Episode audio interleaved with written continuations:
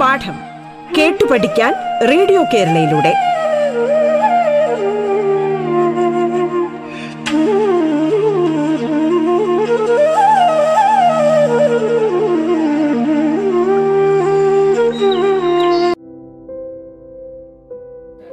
Hi dear children physics ക്ലാസ്സിലേക്ക് എല്ലാവർക്കും സ്വാഗതം. നിങ്ങൾ എല്ലാവരും സുഖമായും സന്തോഷമായും ഇരിക്കുകയാണല്ലോ ആ ഇപ്പൊ നമ്മൾ ഊർജതന്ത്രത്തിലെ അവസാന യൂണിറ്റിലേക്കാണ് പോകുന്നത്. എട്ടാമത്തെ യൂണിറ്റ് ഊർജ പരിപാലനം എനർജി മാനേജ്മെന്റ്. നമുക്ക് ആദ്യം കൊച്ചി നഗരത്തിലൂടെ നിങ്ങൾ പോയിട്ടുണ്ടാവും. എന്തെല്ലാം മാറ്റങ്ങളാണ് ഇപ്പോൾ ഉണ്ടായിട്ടുള്ളത്? പറയൂ. എന്തൊക്കെ മാറ്റങ്ങൾ ഉണ്ടായി ആ മെട്രോ റെയിൽ നിങ്ങൾ കണ്ടു. ഗതാഗത സംവിധാനങ്ങളിൽ അത്യധികമായ പുരോഗതി ഉണ്ടായി. മോട്ടോർ സൈക്കിൾ മുതൽ മെട്രോ റെയിൽ വരെ വന്നു. അപ്പൊ ഗതാഗത സംവിധാനങ്ങളിൽ ഉണ്ടായ പുരോഗതി. പിന്നെയോ കെട്ടിടങ്ങൾ അല്ലെ? ബഹുനില മന്ദിരങ്ങൾ നിങ്ങൾക്ക് കാണാൻ സാധിക്കും ഇപ്പോൾ. മാളുകൾ കച്ചവട സ്ഥാപനങ്ങൾ തിയേറ്ററുകൾ വ്യവസായ സ്ഥാപനങ്ങൾ. എന്തെല്ലാം എന്തെല്ലാം പുതിയ സ്ഥാപനങ്ങൾ? ഇതൊക്കെ നിങ്ങൾ കണ്ടിട്ടില്ലേ? അതോടൊപ്പം തന്നെ നിങ്ങൾ മറ്റൊരു കാര്യം ശ്രദ്ധിച്ചു കാണും. ജനസാന്ദ്രത. കൂടിയോ കുറഞ്ഞോ? കൂടിയെന്നൊന്നും പറഞ്ഞാൽ പോരാ. വളരെയധികം കൂടി. അപ്പൊ ഇങ്ങനെയെല്ലാം മാറ്റങ്ങൾ സംഭവിച്ചപ്പോൾ ഊർജത്തിന്റെ ഉപഭോഗത്തിൽ നിങ്ങളുടെ അഭിപ്രായത്തിൽ എന്ത് മാറ്റമുണ്ടായി കാണും? ആ കൂടി എന്ന് പറഞ്ഞാൽ മതിയോ? വളരെയധികം കൂടി. ഊർജ ഉപഭോഗം വളരെയധികം കൂടി. ഊർജ സംരക്ഷണ നിയമം നിങ്ങൾ കേട്ടിട്ടുണ്ടോ? ആ ഉണ്ട്. പറഞ്ഞോളൂ എന്താ ഊർജ സംരക്ഷണ നിയമം? ആ ഊർജത്തെ നിർമ്മിക്കുവാനോ നശിപ്പിക്കുവാനോ സാധ്യമല്ല. പിന്നെ എന്ത് ചെയ്യാം? ഒരു രൂപത്തിൽ നിന്ന് മറ്റൊരു രൂപത്തിലേക്ക് മാറ്റാൻ മാത്രമേ സാധിക്കൂ. Energy can neither be created nor destroyed it can only be change from one form to another അപ്പൊ നിങ്ങൾ ആലോചിച്ച് നോക്കൂ ഈ പ്രപഞ്ചത്തിലെ ഊർജം ഒരുപോലെ തന്നെയാണ്. പക്ഷെ നമ്മുടെ ഊർജ ഉപഭോഗം വർദ്ധിച്ചു കൊണ്ടിരിക്കുകയാണ്. അതിനനുസരിച്ച് ഊർജത്തിന്റെ ലഭ്യത വർദ്ധിക്കുന്നുണ്ടോ? ഇതൊരു പ്രതിസന്ധിയിലേക്ക് നമ്മളെ എത്തിക്കില്ലേ? അതായത് ഊർജത്തിന്റെ ഉപഭോഗം അതിന്റെ ആവശ്യകത കൂടിക്കൂടി വരുന്നു. പക്ഷെ അതിന്റെ ലഭ്യത അങ്ങനെ കൂടുന്നില്ല. അപ്പൊ ഇത് നമ്മളെ ഒരു പ്രതിസന്ധിയിൽ എത്തിക്കും. ഈ പ്രതിസന്ധിയെ നമ്മൾ എന്ത് വിളിക്കും? ഊർജ പ്രതിസന്ധി എനർജി ക്രൈസിസ് അല്ലെ? അപ്പൊ നമുക്ക് ഊർജ ഉപഭോഗം എന്തായാലും കൂടി കൂടിയാലേ മതിയാകൂ. എങ്കിൽ മാത്രമേ നമ്മുടെ ആവശ്യങ്ങളെല്ലാം നിറവേറ്റാൻ സാധിക്കൂ. അപ്പൊ നാം ഏതൊക്കെ തരത്തിലുള്ള ഊർജങ്ങളാണ് ഉപയോഗിക്കുന്നത് എന്നൊന്ന് പരിശോധിക്കാം. നമുക്ക് ലഭ്യമായ ഏറ്റവും പ്രധാനപ്പെട്ട ഒരു ഊർജ സ്രോതസ് ഏതാണ്? ഇന്ധനങ്ങളാണ്. ഫ്യുവൽസ് ഇന്ധനങ്ങൾ. നിങ്ങളുടെ വീട്ടിൽ ധാരാളം ഇന്ധനങ്ങൾ ഉപയോഗിക്കുന്നുണ്ട്. നിങ്ങളുടെ വീട്ടിൽ ഉപയോഗിക്കുന്ന ചില ഇന്ധനങ്ങൾ പറയൂ. വിറക് ആ മണ്ണെണ്ണ പിന്നെ പാചകവാതകം. ഇത്തരത്തിൽ ഒട്ടനവധിയായ ഇന്ധനങ്ങൾ നമ്മൾ ഉപയോഗിക്കുന്നുണ്ട്. ആ എന്താ ഇന്ധനം എന്ന് പറഞ്ഞാൽ? വാട്ട് ഈസ് എ ഫ്യുവൽ ഇന്ധനങ്ങൾ നമ്മൾ ഊർജം കിട്ടുന്നതിന് വേണ്ടിയാണല്ലോ ഉപയോഗിക്കുന്നത്. നാം ഊർജം ലഭ്യമാകുന്നതിന് വേണ്ടിയിട്ടാണ് ഈ ഇന്ധനങ്ങൾ ഉപയോഗിക്കുന്നത്. ഇന്ധനങ്ങളിൽ നിന്ന് ഊർജം ലഭിക്കണമെങ്കിൽ നാം അതിനെ എന്ത് ചെയ്യണം? ആ കത്തിക്കണം. അങ്ങനെ അത് കത്തുന്നതിന്റെ ഫലമായി ധാരാളം താപോർജം പുറത്തുവിടും. ഇത്തരത്തിൽ കത്തുന്നതിന്റെ ഫലമായി ധാരാളം താപോർജം പുറപ്പെടുവിക്കുന്ന വസ്തുക്കളാണ് ഇന്ധനങ്ങൾ. Fuels are the substances which release heat energy when burned കത്തിക്കുന്നതിന്റെ ഫലമായി താപോർജം പുറപ്പെടുവിക്കുന്ന വസ്തുക്കളാണ് ഇന്ധനങ്ങൾ. ഈ ഇന്ധനങ്ങൾ ഏതവസ്ഥയിലാണ് കാണുന്നത്? ഖരാവസ്ഥയിലാണോ ദ്രാവകാവസ്ഥയിലാണോ അല്ലെങ്കിൽ വാതകാവസ്ഥയിലാണോ? ഏതവസ്ഥയിലാണ് ഇന്ധനങ്ങൾ കാണുന്നത്? ഖരാവസ്ഥയിൽ ദ്രാവകാവസ്ഥയിൽ. വാതകാവസ്ഥയിൽ. അതെ നിങ്ങൾ പറഞ്ഞത് മൂന്നും ശരിയാണ്. ഈ മൂന്ന് അവസ്ഥകളിലും ഇന്ധനങ്ങളുണ്ട്. ഖര ഇന്ധനങ്ങളുണ്ട്. ദ്രാവക ഇന്ധനങ്ങളുണ്ട്. വാതക ഇന്ധനങ്ങളുണ്ട്. ഓരോന്നിനും ഉദാഹരണം പറയും. ഖര ഇന്ധനങ്ങൾക്ക് ഉദാഹരണങ്ങൾ. വിറക് കൽക്കരി മുതലായവയെല്ലാം ഖര ഇന്ധനങ്ങളാണ്. വേറെ ഏതെങ്കിലും ഇന്ധനം അറിയോ? ഖര ഇന്ധനം. കോക്ക് നിങ്ങൾ കേട്ടിട്ടുണ്ടല്ലോ. കൽക്കരി സേവനം നടത്തുമ്പോൾ കിട്ടുന്ന ഒരു ഉൽപ്പന്നമായ കോക്ക് ഇതൊരു ഖര ഇന്ധനമാണ്. പിന്നെ നമ്മുടെ രാജ്യത്തിന്റെ പല ഭാഗങ്ങളിലും ചാണകവരളി ഡ്രൈ കൗഡം അതായത് ചാണകം വരളികളാക്കി ചെറിയ കട്ടകളാക്കി ഉണക്കിയെടുക്കും. ഇതും നമ്മുടെ രാജ്യത്തിന്റെ പല ഭാഗങ്ങളിലും ഇന്ധനമായിട്ട് ഉപയോഗിക്കുന്നു. നമ്മുടെ നാട്ടിൽ അധികം ഇല്ലെങ്കിലും നമ്മുടെ രാജ്യത്തിന്റെ പല ഭാഗങ്ങളിലും അത് ഇന്ധനമായി ഉപയോഗിക്കുന്നു. അതൊരു കര ഇന്ധനമാണ്. ദ്രാവക ഇന്ധനങ്ങൾ ഒട്ടനവധി എണ്ണം നിങ്ങൾക്കറിയാം. പെട്ടെന്ന് പെട്ടെന്ന് പറയൂ. ആ മണ്ണെണ്ണ പെട്രോൾ ഡീസൽ എഥനോൾ. കേട്ടിട്ടുണ്ടോ എഥനോൾ? ആൽക്കഹോൾ ചാരായം എന്നൊക്കെ നമ്മൾ പറയും എഥനോൾ. അപ്പൊ ലിക്വിഡ് ഫ്യൂവൽസിന് എക്സാമ്പിൾ ആണ് നമ്മൾ ഈ പറഞ്ഞത്. ഏതെല്ലാം? Liquid fuels petrol diesel kerosene ethanol etcetera. ശരി. ഇനി ഗ്യാഷ്യസ് ഫ്യൂൾസ് വാതകാവസ്ഥയിലുള്ള ഇന്ധനങ്ങൾ പറയൂ ഉദാഹരണങ്ങൾ ആ വാതകാവസ്ഥയിലുള്ള ഇന്ധനങ്ങൾക്ക് ഉദാഹരണങ്ങളാണ് പാചകവാതകം കുക്കിംഗ് ഗ്യാസ്.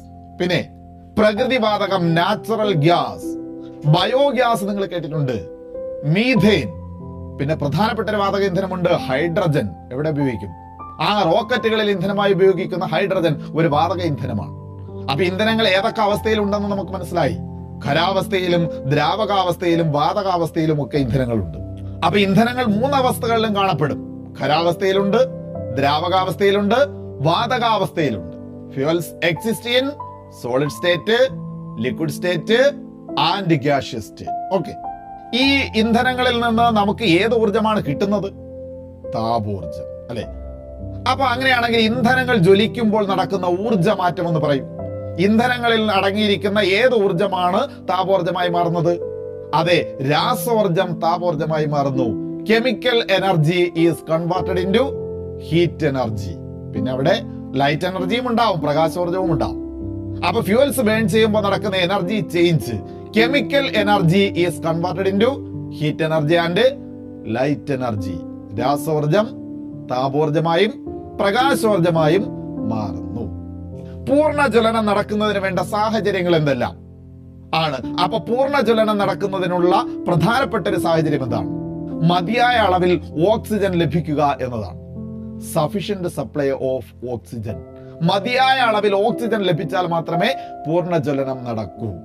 അപ്പൊ ഖര ഇന്ധനങ്ങൾ പൂർണ ജ്വലനത്തിന് വിധേയമാകണമെങ്കിൽ കംപ്ലീറ്റ് കമ്പഷൻ നടക്കണമെങ്കിൽ അവ ഉണങ്ങിയതായിരിക്കണം ഡ്രൈ ആയിരിക്കണം. Solid fuels must be dry അപ്പൊ ദ്രാവക ഇന്ധനങ്ങളാണെങ്കിലോ ദ്രാവക ഇന്ധനങ്ങൾ പൂർണ ജ്വലനം നടക്കണമെങ്കിൽ കംപ്ലീറ്റ് കമ്പഷൻ നടക്കണമെങ്കിൽ എന്തായിരിക്കണം സാഹചര്യം? പെട്ടെന്ന് ബാഷ്പീകരിക്കുന്നതായിരിക്കണം. Liquid fuels must be evaporating easily evaporating easily പെട്ടെന്ന് ബാഷ്പീകരിക്കുന്നതാണെങ്കിലേ പൂർണ പൂർണജ്വലനം സാധ്യമാകും. അതായത് ഒരു നിശ്ചിത താപനിലയിൽ എത്തിയാൽ മാത്രമേ കത്തുന്നുള്ളൂ തീ പിടിക്കുന്നുള്ളൂ ഈ നിശ്ചിത താപനിലയെ നാം വിളിക്കുന്ന പേര് ജ്വലനോഷ്മാവ് ഇഗ്നീഷ്യൻ ടെമ്പറേച്ചർ എന്നാണ്. അപ്പൊ ഇഗ്നീഷ്യൻ ടെമ്പറേച്ചർ അറ്റൈൻ ചെയ്താലേ പൂർണ ജ്വലനം നടക്കൂ. അപ്പൊ പൂർണ ജ്വലനം നടക്കുന്നതിന് കംപ്ലീറ്റ് കമ്പഷൻ നടക്കുന്നതിന് ആവശ്യമായ സാഹചര്യങ്ങൾ ഓരോന്നായി പറയൂ. ഏറ്റവും പ്രധാനമായി മതിയായ അളവിൽ ഓക്സിജൻ ലഭിക്കണം സഫീഷ്യന്റ് സപ്ലൈ ഓഫ് ഓക്സിജൻ ഖര ഇന്ധനങ്ങളാണെങ്കിലോ ഉണങ്ങിയതായിരിക്കണം solid fuels must be dry ദ്രാവക ഇന്ധനങ്ങളാണെങ്കിലോ എളുപ്പം ബാഷ്പീകരിക്കുന്നതായിരിക്കണം മസ്റ്റ് ബി ഇവാപ്പറേറ്റിംഗ് ഈസിലി. പിന്നെ ഒരു കാര്യം കൂടി നമ്മൾ പറഞ്ഞു പൂർണ ജ്വലനം നടക്കുന്നതിന് ആവശ്യമായ മറ്റൊരു സാഹചര്യം. എന്താണ്? ജ്വലന താപനിലയിൽ എത്തിച്ചേരണം. Must reach ignition temperature. ഈ സാഹചര്യങ്ങളൊക്കെ പാലിച്ചാൽ പൂർണ ജ്വലനം നടക്കുമല്ലോ. പൂർണ ജ്വലനം നടന്നപ്പോൾ നിങ്ങൾക്ക് കാണാൻ സാധിക്കും അവിടെ പുകയില്ല കരിയില്ല ചാരം മാത്രമാണ് ഉണ്ടായത്. നമുക്കറിയാം പൂർണ ജ്വലനം എന്ന് പറയുമ്പോൾ ഓക്സിജൻ മതിയായ അളവിൽ കിട്ടിക്കൊണ്ടിരിക്കുകയാണ്. അപ്പൊ ഈ ഇന്ധനങ്ങളിലൊക്കെ അടങ്ങിയിരിക്കുന്ന പ്രധാനപ്പെട്ട ഒരു ഘടകം കാർബൺ ആണ് കാർബണും ഓക്സിജനും തമ്മിൽ സംയോജിച്ചാൽ ഉണ്ടാകുന്ന പ്രധാന സംയുക്തം ഏതായിരിക്കും? അതെ കാർബൺ ഡൈ ഓക്സൈഡ് സംശയമില്ല. പക്ഷെ ആലോചിച്ച് നോക്കൂ carbon dioxide C O two. അപ്പൊ കാർബൺ ഡൈ ഓക്സൈഡ് ഉണ്ടാകണമെങ്കിൽ മതിയായ അളവിലുള്ള ഓക്സിജൻ ഉണ്ടാവണം. ഓക്സിജന്റെ അളവ് കുറഞ്ഞു പോയാലോ? അതെ കാർബൺ മോണോക്സൈഡ് ആയിരിക്കും ഉണ്ടാവുക. Carbon monoxide. അപ്പൊ പൂർണ ജ്വലനത്തിന്റെ ഒരു സവിശേഷത നോക്കൂ. കാർബൺ മോണോക്സൈഡ് ഉണ്ടാകുന്നുണ്ടോ? ഇല്ല.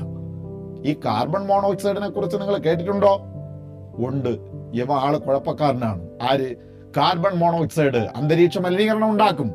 നമ്മുടെ ശരീരത്തിൽ പോയാൽ ഒട്ടനവധി പ്രശ്നങ്ങൾ ഉണ്ടാക്കും. അല്ലെ? ഹീമോഗ്ലോബിന്റെ ഓക്സിജനെ വഹിക്കാനുള്ള കഴിവൊക്കെ കുറയ്ക്കുമെന്നൊക്കെ നമ്മൾ കേട്ടിട്ടുണ്ട്. അപ്പൊ കുഴപ്പക്കാരനാണ് കാർബൺ മോണോക്സൈഡ്. പൂർണ ജലനം നടന്നാൽ കാർബൺ മോണോക്സൈഡ് ഉണ്ടാകുന്നില്ല. നമ്മൾ കണ്ടല്ലോ. അതുപോലെ തന്നെ പൂർണ ജലനം നടക്കുമ്പോൾ ലഭിക്കുന്ന താപോർജത്തിന്റെ അളവ് കൂടുതലായിരിക്കുമോ കുറക- കുറവായിരിക്കുമോ? പൂർണ ജലനം നടക്കുമ്പോൾ ലഭിക്കുന്ന താപോർജത്തിന്റെ അളവ് കൂടുതലാണ്. More heat energy is liberated അപ്പൊ കംപ്ലീറ്റ് കമ്പഷന്റെ പ്രോപ്പർട്ടീസ് രണ്ടെണ്ണം നമ്മൾ പറഞ്ഞു.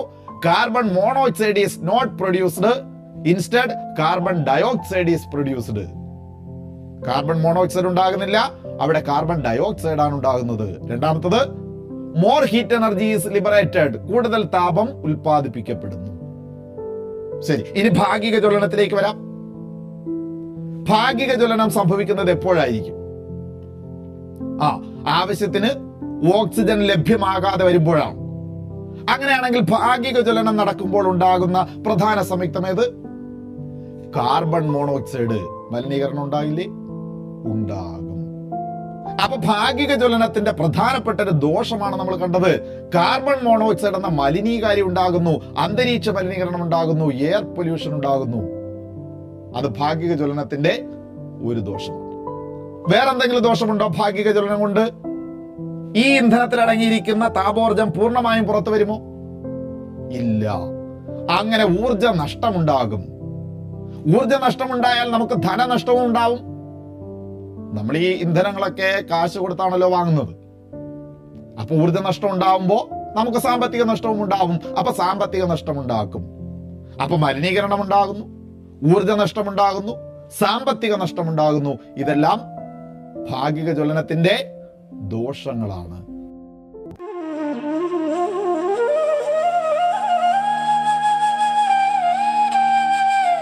പാഠം കേട്ടു പഠിക്കാൻ റേഡിയോ കേരളയിലൂടെ. പാഠത്തിൽ ഇനി ഇടവേള.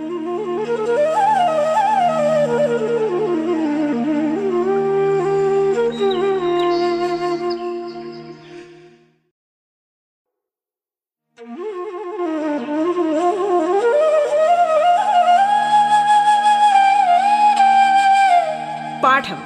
കേട്ടു പഠിക്കാൻ റേഡിയോ കേരളയിലൂടെ.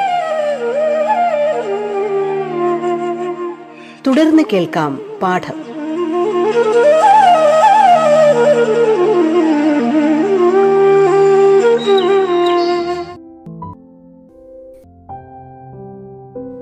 അപ്പൊ ഭാഗിക ജ്വലനത്തിന്റെ പ്രധാനപ്പെട്ട ദോഷങ്ങൾ ഏറ്റവും പ്രധാനമായി അന്തരീക്ഷ മലിനീകരണം കൂടുതലായിരിക്കും. പിന്നെ ഊർജ നഷ്ടമുണ്ടാകുന്നു ഇന്ധന നഷ്ടമുണ്ടാകുന്നു ധനനഷ്ടമുണ്ടാകുന്നു ഇത്തരത്തിൽ ഒട്ടനവധിയായ ദോഷങ്ങൾ ഭാഗിക ജ്വലനം കൊണ്ടുണ്ട്. ശരി പൂർണ ജ്വലനം നടക്കാൻ ആവശ്യമായ ഏറ്റവും പ്രധാന സാഹചര്യം പറയൂ. ആ മതിയായ അളവിൽ ഓക്സിജൻ ലഭിക്കണം എന്നുള്ളതാണ്. മതിയായ അളവിൽ ഓക്സിജൻ ലഭിക്കണം എന്നതാണ് പൂർണ ജ്വലനം നടക്കുന്നതിന് ആവശ്യമായ പ്രധാന സാഹചര്യം. അപ്പൊ നിങ്ങൾ ഇതിൽ ഏതായിരിക്കും പ്രിഫർ ചെയ്യുന്നത്? പൂർണ ജ്വലനമായിരിക്കുമോ ഭാഗിക ജ്വലനമായിരിക്കുമോ അതെ പൂർണ ജ്വലനമായിരിക്കണം കാരണം എന്താ? ഭാഗിക ജ്വലനത്തിന് ഒട്ടനവധിയായ ദോഷങ്ങളുണ്ട്. ഇപ്പൊ നമ്മൾ മനസ്സിലാക്കിയത് ഇന്ധനങ്ങളെ കുറിച്ചാണല്ലോ. എന്താ എന്താ ഇന്ധനങ്ങൾ എന്ന് പറഞ്ഞാൽ? ആ കത്തുന്നതിന്റെ ഫലമായി ധാരാളം താപോർജം ഉൽപ്പാദിപ്പിക്കുന്നവയാണ് ഇന്ധനങ്ങൾ. ഇനി നമുക്ക് ചില ഇന്ധനങ്ങൾ പരിചയപ്പെടാം. ഏറ്റവും പ്രധാനമായി നിങ്ങൾക്കറിയാവുന്ന ഇന്ധനം ഏതാണ്? ഫോസിൽ ഇന്ധനങ്ങളാണ്. നമ്മൾ ഏറ്റവും കൂടുതലായി ഇന്ന് ആശ്രയിക്കുന്നത് ഫോസിൽ ഇന്ധനങ്ങളാണ് ഫോസിൽ ഫ്യൂവൽസ്. ഏതൊക്കെയാ പ്രധാനപ്പെട്ട ഫോസിൽ ഇന്ധനങ്ങൾ? ആ കൽക്കരി പെട്രോളിയം പ്രകൃതിവാതകം കോൾ പെട്രോളിയം നാച്ചുറൽ ഗ്യാസ്. ഇത് മൂന്നുമാണല്ലോ ഫോസിൽ ഇന്ധനങ്ങൾ. ആ ഈ ഫോസിൽ ഇന്ധനങ്ങൾ എങ്ങനെയാണ് രൂപം കൊള്ളുന്നത് എന്ന് നിങ്ങൾ മനസ്സിലാക്കിയിട്ടുണ്ട്. എങ്ങനെയാ ഫോസിൽ ഇന്ധനങ്ങൾ ഉണ്ടാകുന്നത്? ലക്ഷക്കണക്കിന് വർഷങ്ങൾക്ക് മുമ്പ് മണ്ണിനടിയിൽ പെട്ടുപോയ സസ്യങ്ങളും ജീവികളും. ആ എന്തൊക്കെ സംഭവിക്കും അവിടെ? വായുവിന്റെ അസാന്നിധ്യത്തിൽ. ശ്രദ്ധിക്കുക ഇതങ്ങ് മണ്ണിന് അടിയിലാണ് പോകുന്നത്.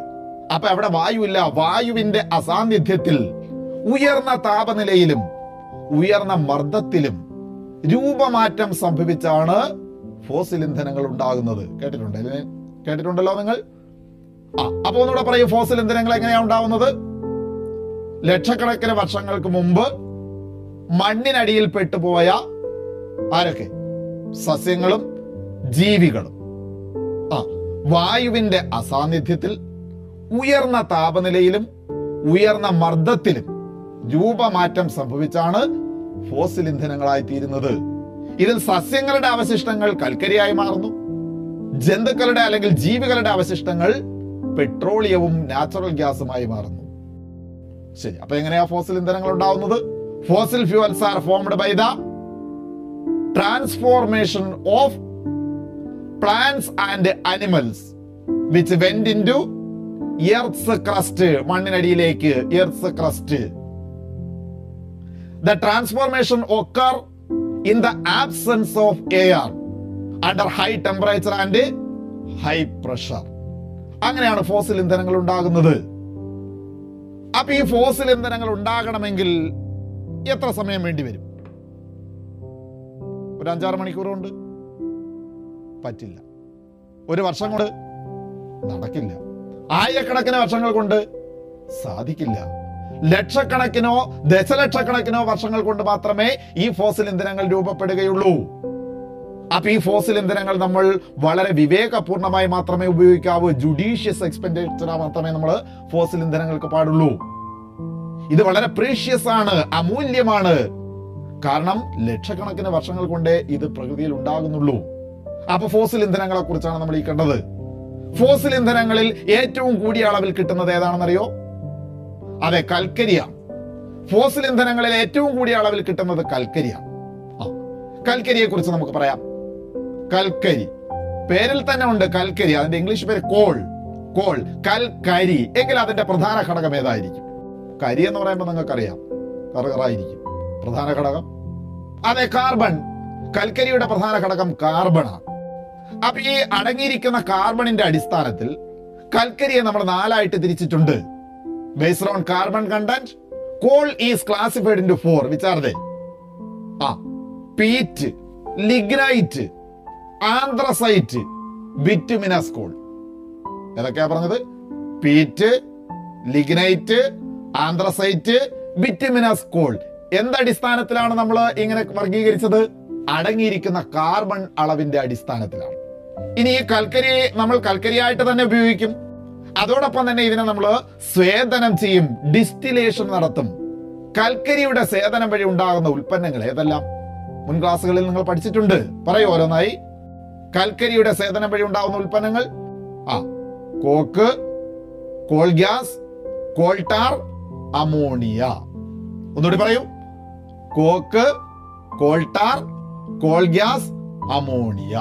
അപ്പൊ കൽക്കരി ശുദ്ധീകരിക്കുന്ന പ്രവർത്തനം സ്വേദനം ഡിസ്റ്റിലേഷൻ കൽക്കരിയുടെ സേതനം വഴി ലഭിക്കുന്ന ഉൽപ്പന്നങ്ങൾ what are the products obtained by the distillation of coal coke coal tar coal gas ammonia നാല് ഉൽപ്പന്നങ്ങളാണ് കിട്ടിയത്. Coke coal tar coal gas ammonia അപ്പൊ കൽക്കരിയെ കുറിച്ചാണ് നമ്മൾ പറഞ്ഞത്. അടുത്തതായി നമുക്ക് പെട്രോളിയത്തെ കുറിച്ച് സംസാരിക്കാം. പെട്രോളിയം. ഈ പെട്രോളിയം നമ്മൾ മണ്ണിന്റെ അടിയിൽ നിന്ന് കുഴിച്ചെടുക്കുകയാണ് ചെയ്യുന്നത്. കുഴിച്ചെടുക്കുമ്പോൾ കിട്ടുന്ന ഈ ദ്രാവകമാണ്. ഈ ദ്രാവകം കറുത്ത ഒരു ദ്രാവകമാണ്. ദുർഗന്ധം വമിക്കുന്ന ഒരു ദ്രാവകമാണ്. ഇതിനെ ക്രൂഡ് ഓയിൽ എന്നറിയപ്പെടും. അപ്പൊ ഇതിനെ ഇനി നമുക്ക് ശുദ്ധീകരിക്കണമല്ലോ? പെട്രോളിയം ശുദ്ധീകരിക്കുന്ന പ്രവർത്തനത്തിന്റെ പേരെന്താണ്?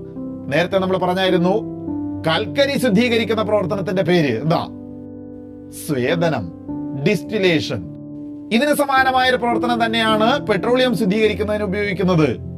അംശിക സേദനം ഫ്രാക്ഷണൽ ഡിസ്റ്റിലേഷൻ പെട്രോളിയം ശുദ്ധീകരിക്കുന്ന പ്രവർത്തനത്തിന്റെ പേരാണ് അംശിക സേതനം അല്ലെങ്കിൽ ഫ്രാക്ഷണൽ ഡിസ്റ്റിലേഷൻ ശരി പെട്രോളിയം ശുദ്ധീകരിക്കുന്നതിന്റെ ഫലമായി ഏതെല്ലാം ഉൽപ്പന്നങ്ങൾ നമുക്ക് ലഭിക്കും?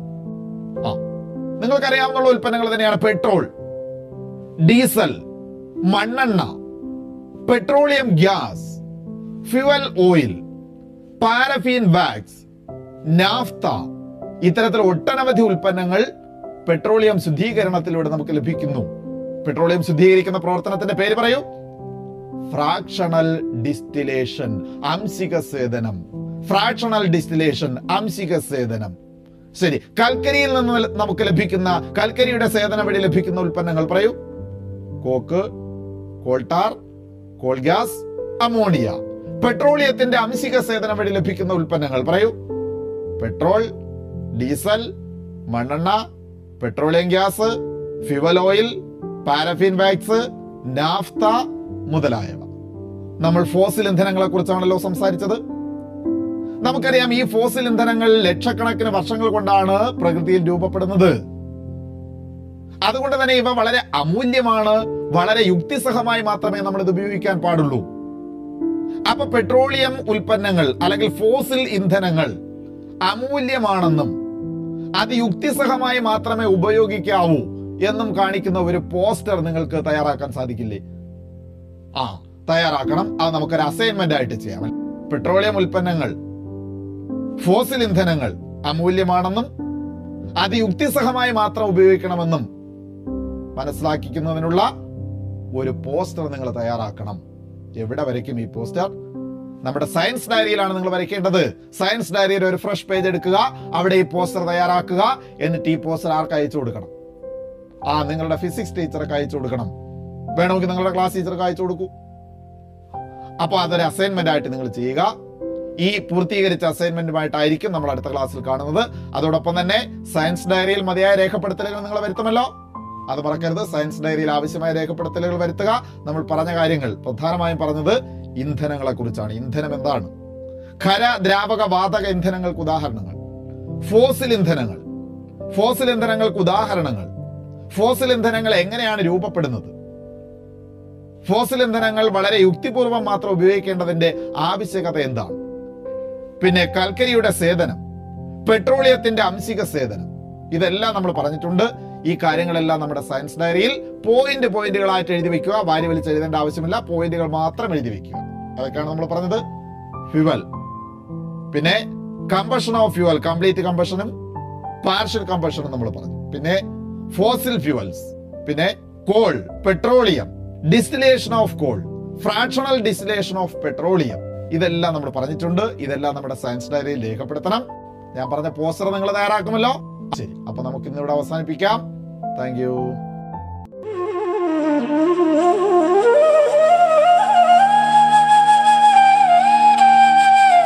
പാഠം കേട്ടു പഠിക്കാൻ റേഡിയോ കേരളയിലൂടെ. പാഠത്തിന്റെ ഇന്നത്തെ അധ്യായം പൂർണമാകുന്നു. ഇനി അടുത്ത ദിവസം കേൾക്കാം. നമസ്കാരം.